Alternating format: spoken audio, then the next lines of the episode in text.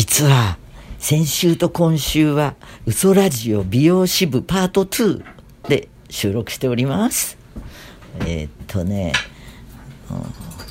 今はネイルの色を決めたところで今までしたことのないねべっ甲色にしようとしています。それに引き換え外は真っ白でこうあのかなりこのお部屋は、え、高い場所にあるんですけどお値段は高いかどうかわからないんですけど高いと思いますきっと見晴らしがいいから。えー、っとねこのお部屋でねあのネイルにかかる時はねだんだん冬になってきたりするとあの日が短くなるのがもう手に取るようにわかるっていうか一番短かった時からはもうあっという間に過ぎてこの頃もうね日が長くなってきたなって感じもするんだけどそんなわけで夕方ここにいることが多いんですが今日はなんと時空の歪みで雪がワンワン降っております。じゃあいついつ撮ったんなって分かっちゃうかもしれないけどでもここ数年雪が降ったって言ってもここまですごくないからこれは積もるな。電車とか止まっちゃうな。すごい。えー、話は変わって2022年のねネイルのトレンドはどうですかね？ネイルのトレンド今年の。そういうのあるんですか？やっぱり。言われます。言ってください。スケカンスケカンお。じゃあもうまさに今日今日そのスケカンの色を選んだばかり。あのー、なんだ。琥珀みたいな色ですよ、うん、去年、あのツアー用に秋に初めてしたんだけどホログラムのすごい普通のホロじゃないようなのですよねあれ。異常に光るやつをやってましたが。でえっ、と深海の街ツアー第2期が3月にスタートするんだけどその時にまたねそれに戻そうとはしているんだけれど、うん、そうじゃない時期はちょっと普通やらないのにしようかなと思って。でトレンドというかそのあれで言ってたさっきね秋にしたずっとしてたっていうのもトレンドと聞きましたよ。えっ、ー、と最近はメンズ向けネイルサロンもオープンしているみたいですよ。こちらのサロンは男性は見えますか？女性限定。女性限定。あうーんと昔言ってた。あのちっちゃいネイルサロンで男性も来てたな。うん。板前さんみたいな人必要な人いるよね男性でもね。手元をちゃんとしておかなきゃいけない。板前さんといえばあれだったな。沖縄でお寿司屋さんに行ったら指毛がすごくてあのちょっとびっくりした時があるけど。あの脱毛の話したんだよね。前々回ぐらいに嘘ラジオで。まあいいや。あんまり深くそういうところをねすると今コンプライアンスが引っかかったりするから。えー、さて今週は世界のびっくりニュースクイズから私あのテレビの世界仰天ニュースとか大好きああいう番組。あとあの刑事もの？警察24時間とかなんか。大好き。酔っ払いが絡む。そうそうそう。発出所で。じゃあびっくりニュースクイズ。その1オーストラリア。インド洋に浮かぶ島。クリスマス島に住むポールさんはある日友人らとゴルフを楽しんでいたそうです。オーストラリアのゴルフ場は様々な生き物が生息することで知られこれまでには数十匹のカンガルーの群れが現れゴルファーのプレーを見守ったこともあったそうです。この日ポールさんが遭遇したのは友人のゴルフバッグの上にいた手のひらよりもかなり大きいヤシガニ。実はヤシガニは世界最大の、えー陸生そ節足動物で最大のものは体長1メートル体重は4.5キロにまでなると言います。すごいね。恐竜の一種だよね。特徴は何といっても立派な手足あ両手のハサミですがポールさんたちはこのヤシガニにこの後ひどく驚かされたと言います。一体なぜでしょう？えっ、とね立ち歩きをした。かハサミの方を下にして逆立ちで。違う。違います。えー、なんか変身した。何に？ロブスターに。ち違う。どこに現れた？ゴルフ場でしょ？何の上に現れえーっとうんあのゴルフバッグの上にいたんでしょ？たはい。ゴルフバッグの中から現れた。ゴルフバッグに関係がある。ゴルフに関係がある。ゴルフに関係がある。ゴルフえーっとカートにいた。カートに乗っていたカートの座席に。可愛いですね。違います。違う。ゴルフで必要なものは？えーっとあれ？あのゴルフクラブ？ゴルフクラブによじ登る？でも驚きますか？驚かないかもね。なんだろう。ゴルフを振ってた。ゴルフクラブを。ヤシガニが正解じゃないけどそれの方が正解かもしれません。ヤシガニがゴルフクラブをハサミでへし折った。うわあすごい力だ。あのカニってあのカニ科もいるしザリガニ科もいるしヤシガニはねクモ科って聞いたことあるんだけど節足動物ってクモとかもそう？すごいよね。ギーガーな世界だね。食べ物を狙ってバーベキューを荒らしにも来るってさ。うじゃうじゃ来るらしいす。ごいね。あの水族館でこんな大きいのじゃないけれどすごい高足足長の胴体が上にいるのがこう結構わさわさいるのを見たことがありますけどね。あの話このメールっていうかあのニュースに戻るとカンガルーオーストラリアに行った時にカンガルー牧場みたいなのに行ったよ。私牧場系各地で行ってるんだ。でそれが数匹しかあの例えば子供の頃動物園でとかなんかイラストレーションとかその動物が数頭いるとか数数匹だったりするのが200頭とかいるとすごいよ。ラクダ牧場。モンゴルで。牧場って言うんじゃないんだけど。うん。あのラクダを飼ってるところ。あとフィンランドでトナカイ牧場。すごいよ。だカンガルーもなんか小型のカンガルーがうわーって。そういえばダチョウもそんなところを見たことありますね。また別の生き物に見えますよ。伊豆のバナナワニ園は。あバナナワニ園ね。あのバナナワニ園にクジャクがいるんだっけ？あそれは。あれはあああれだね、ま、あのメキシコ。シャボシャボテン公園。シャボテン公園であのクジャクに追いかけられて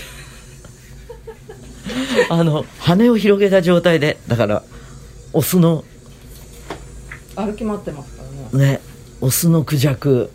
すごい羽広げると大きいのよ。それをわっさっさってしてちょっと怖かったよあの要するに発情してるっていうことなんだもんねあのあれがあのクジャクが羽を広げるのをディスプレイっていうのよ、だからウィンドウディスプレイの語源？おなんかこうアトラクティブにさ人にこうアピールするっていうことであのアピールしてたの。クジャクが。はい。えー、びっくりニュースクイズその2中国のマクドナルドのある店舗にこれまでにないサービスが導入されました。それは食べながら何かが可能になるというものですがさてどんなことでしょう？え？マクドナルド。食べながら。食べながらいい e スポーツができる。お中国盛んだから。いいはいらないかも。スポあスポーツができる。何が？なんだろう。ゲートボール。う んえっとマ卓球クドナは、うん。もちろん美味しいですけど、はい。気になるのは何ですか？ポテト？あー食べると、ええ食べると。食べたいけど、うん。食べるとちょっとケチャップが口につく。え もうちょっとなんかなんて言うんでしょう。内面的な内面的な。気持ち的な体的な。あああの GI 値が高いから太りやすい。はい。なんかそこら辺に関係ある。そこら辺に。えたマクドナルドを食べながらダイエットができる。あそうです。うん。まあそんなようなことです、うんはい。エアロバイクをこぎながらハンバーガーが食べられる。ほう。つまり食べながらカロリー消費ができる。スマホの充電も可能いかがですかこれ？ライブも。いや私ねこれ周りといつも言ってるんだけど世界中のエアロバイクを発電式にして蓄電したらすごい電力になるんじゃないかなと思って。中国やってください。人口多いから。ね。脱あの化石燃料ですよね。じゃあメールがはい。えー、焼きナス54歳。ユーミン様、嘘ラジオ、犬を散歩させるときに楽しく聞いています。以前話されていましたが、ユーミンは焼きナスがお好きだそうですね。はい、大好きです。焼きナスを焼くのは、ホットサンドメーカーがとてもいい感じなんですよ。へえ。へえ、あの、あれ？あの良さそうだけど後のお掃除大変じゃないですか。中にひっつくってことはどう？私もキャンプでホットサンドメーカーで焼きナスを作ってみました。蒸されてうまく焼けますよ。あのなんだっけえーっとホイルあるじゃないですか。はい。焼いていいホイホイル。あれとかを入れるのかな？ホットサンドメーカーに。いやってみたいけどちゃんと正確なやり方を教えてほしいです。ホットサンドメーカーで作るパン以外のメニュー割と人気のようです。焼き揚げ焼き煮焼き蒸し焼きなど何でもいけるようです。えー、っとホットサンドを作るためだけのものじゃない。蒸す焼く。ああなんかアサリが入ってるね。いいかもね。でもこの間ちっちゃいちっちゃい七輪を見て電熱の。ほあなんかちょっといいなと思った。う 電熱なんです電熱なの。だから卓上でハマグリとか焼いたらよくない？パコって開いたところにちょっとお醤油とお酒をちょっと入れてこのホットサンドメーカーとは何の関係もなかったんですけど揚げることもできるんだ。ホットサンドメーカー。ほう煮る。ちっともあのあその中でね豚巻きキャベツ。うんうんうん。良さそうだね。えっ、とバラ肉の甘みとホクホクのキャベツのうまみをダブルで味わえる。その豚バラであの千切りのキャベツを巻いて焼くだけで美味しいみたいだね。家事野郎でやってた。サラミと黒オリーブのピザ。ほう。餃子の皮が薄焼きピザに変身。そうそう。餃子の皮をねあのうまく使って上にあのとろけるチーズとかえーっとあれ要するにピザの具みたいなものを乗せるとちっちゃいピザになって美味しいらしいよ。だって材料は一緒だもんね。強強力粉？薄力粉も入ってるかもしれないけど配合がピザ生地と一緒かも。えー次のメールはマナティカナダのバンクーバーからこんにちは。私は1988年生まれですが子供の頃からずっと母の車の中でユーミンを聴いていたので私と同世代の子が知らない歌もかなり歌えます。笑い。ちなみに母は何度もユーミンのライブにお邪魔しています。今はカナダ人と結婚してバンクーバーで生活していて日本が恋しいです。コロナ禍でステイホームになり家で一人カラオケをしていたところ気づいたら夫が「恋人はサンタクロース背の高い」と覚えて横で歌ってました。笑い。彼は日本語一切わかりません。嘘ラジオいつも楽しみにしています。そうか。なんか海外で暮らしていていくら慣れているとはいえねステイホーム。なかなかまた精神的に辛いものがあるかもしれないね。えー。カナダはね一度しか行ったことないですトロントに。あのシャングリラの練習でロシア人たちと合流したのが1998年の話。寒かったな零下20度ぐらい？当たり前で。あのところがあの外に出ずに全部生活できるようになってるね地下街が発達しててだからあの窓からホテルの窓からニョキニョキあのいろんなビルが見れる見えるんだけどあのあちこちでブレードランナーみたいに煙が出てるのよ。それあの煙という工場の煙っていうより湯気なのかもしれないんだけどそういう抜く煙煙突っていうか巨大な煙突の塔もあってそれ地下街がね5階ぐらい。あのショッピングモールが。地下5階とか。うん。すごいよね。人間そういう近未来はそうやって暮らせるのかもしれないと思った。それであのその時の思い出を話すとねあのアイススケートを履いていろいろアクトをする、えーサーカスチームだったから美男美女の。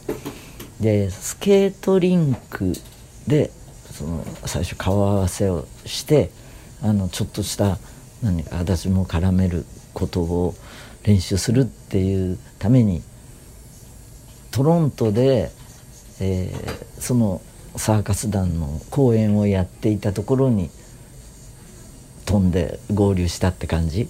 そしたらそのサーカスの、えー本番日じゃない日の休日にスケートリンクを練習用に抑えてるっていう話で行ったら抑えられてなかったわけそれどうすんのってめっちゃくちゃ焦ったら死ぬほどスケートリンクがある あのゴルフの打ちっぱなしとかそういう状態で。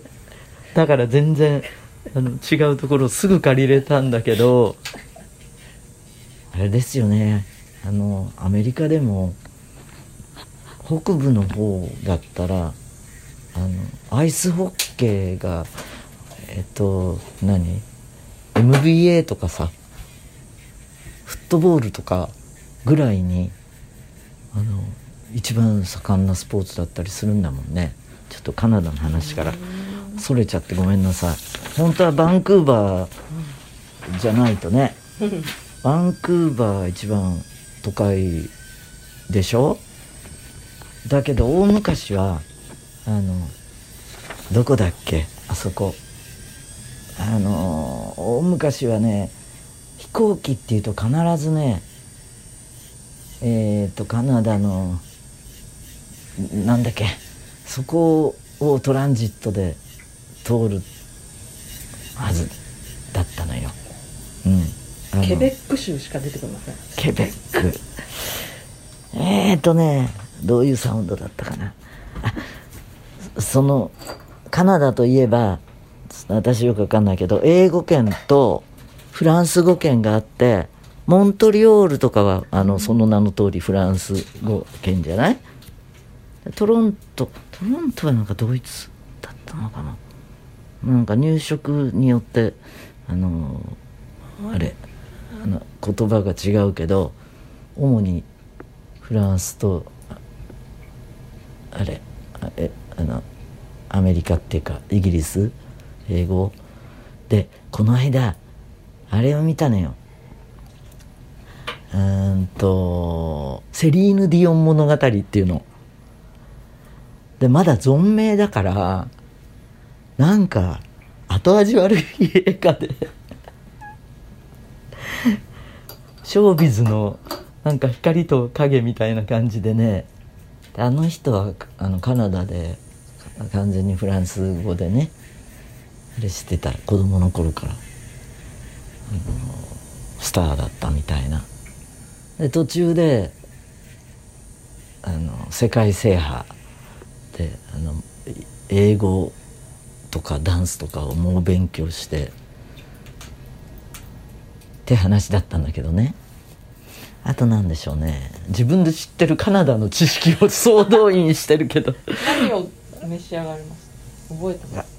うーんとね意外にね中華が盛んなんですよ。へあとは普通にアメリカで食べるようなものですかね。そうですね。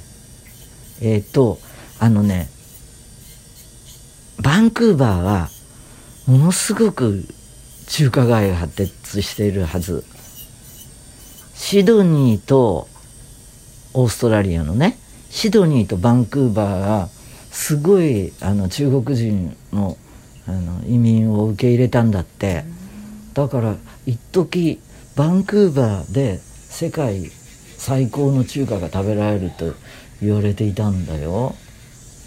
食べてないけど。うん、う、カナダといえばアグネスちゃんだよね。だって。アグネスちゃんカナダに一時移住してたもんね。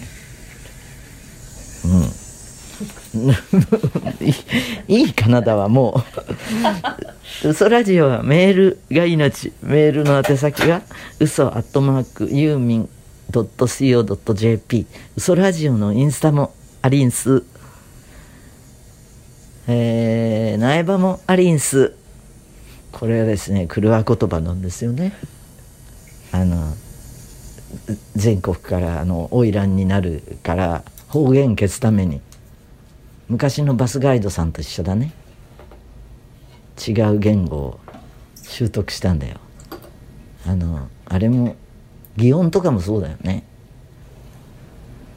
7月あじゃない。2月7日8日11日12日15日16日19日21日全8公演。苗場に行けないという人はネットで参加してください、えー来週は苗場を盛り上げてくれる若い衆を呼んでわっしょいわっしょいやっちゃうよ。